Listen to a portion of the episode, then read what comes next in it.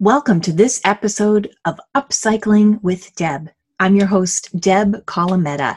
I'm a mom on a mission and I'm redefining wealth so that everyone can have their best life. You can reach me on Twitter and Instagram at Deb Colameta or find me on the website, the Deb site, com and there you can order my book you can connect with me um, I wrote a book about how my family made thousands of dollars by getting rid of our excess and clearing out and purging our space, and how it really started us on a path for a whole new lifestyle. You know, we try to use our credit card less and try to use cash more, and it's been a wonderful experience for us. And I've been going around um, to different communities and talking with people and trying to teach them the techniques that we use, the techniques that I cover in my book, Best Offer, Best Life. And one of my favorite things when I'm giving a workshop is to listen to the questions from the audience. So, one question that came up recently was regarding payment. And I did highlight this in the book, Best Offer, Best Life number one on Amazon. Um, and I wanted to take a minute to expand on what I wrote in the book and also uh, talk a little bit about what uh, I mentioned during this workshop to this particular participant. One thing that I have noticed has been a game changer for me is using electronic payment in my online yard sale ads. So for example, if I'm selling something, and even if it's a small amount, I'll include I also accept Venmo or say, I'll say cash Venmo accepted.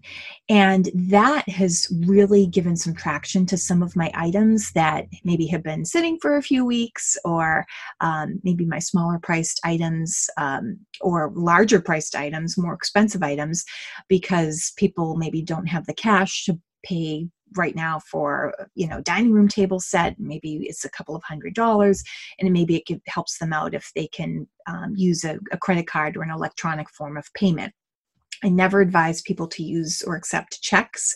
Um, just a bad idea all around.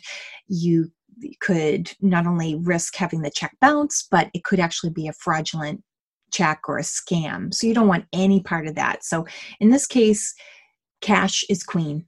I love cash. You know, there's nothing like the feeling of cold hard cash in your hands, especially after a sale.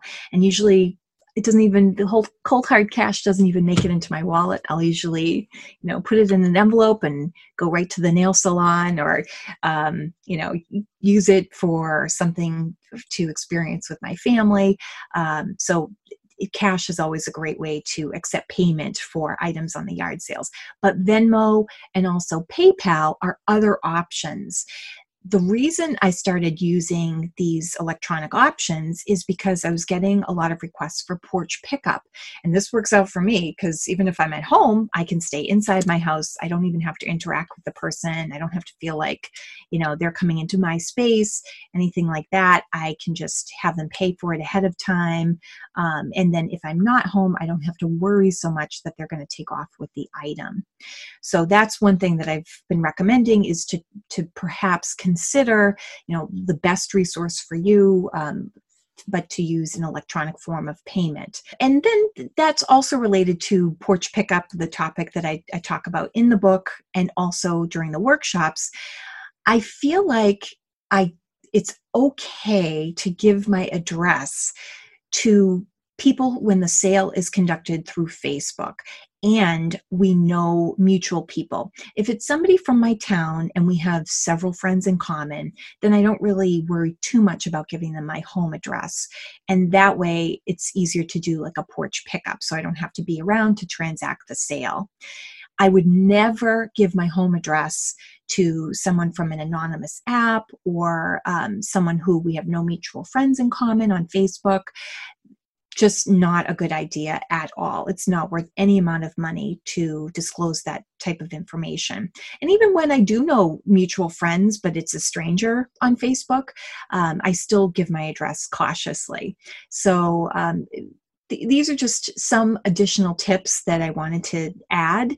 Um, we talk about it in my workshop. I have loads more tips, um, and I love to incorporate the stories that I hear from from people when I'm on the road giving this workshop. So hopefully you'll check one out in person soon. If you want to get in touch with me, um, find out when my upcoming workshops are, you can go to the website, thedebsite.com. I hope you'll reach out. Let me know about your selling success and your questions. Thank you so much for listening. Thank you for giving me your most valuable asset, which is your time. And thank you also to Stoneham TV. You can listen to this podcast, but thanks to Stoneham TV, you can also watch the podcast um, through their website and also um, through uh, their TV channel. So we thank them for their collaboration and for their help in producing this. We'll see you next time with more tips on how you can start upcycling your life.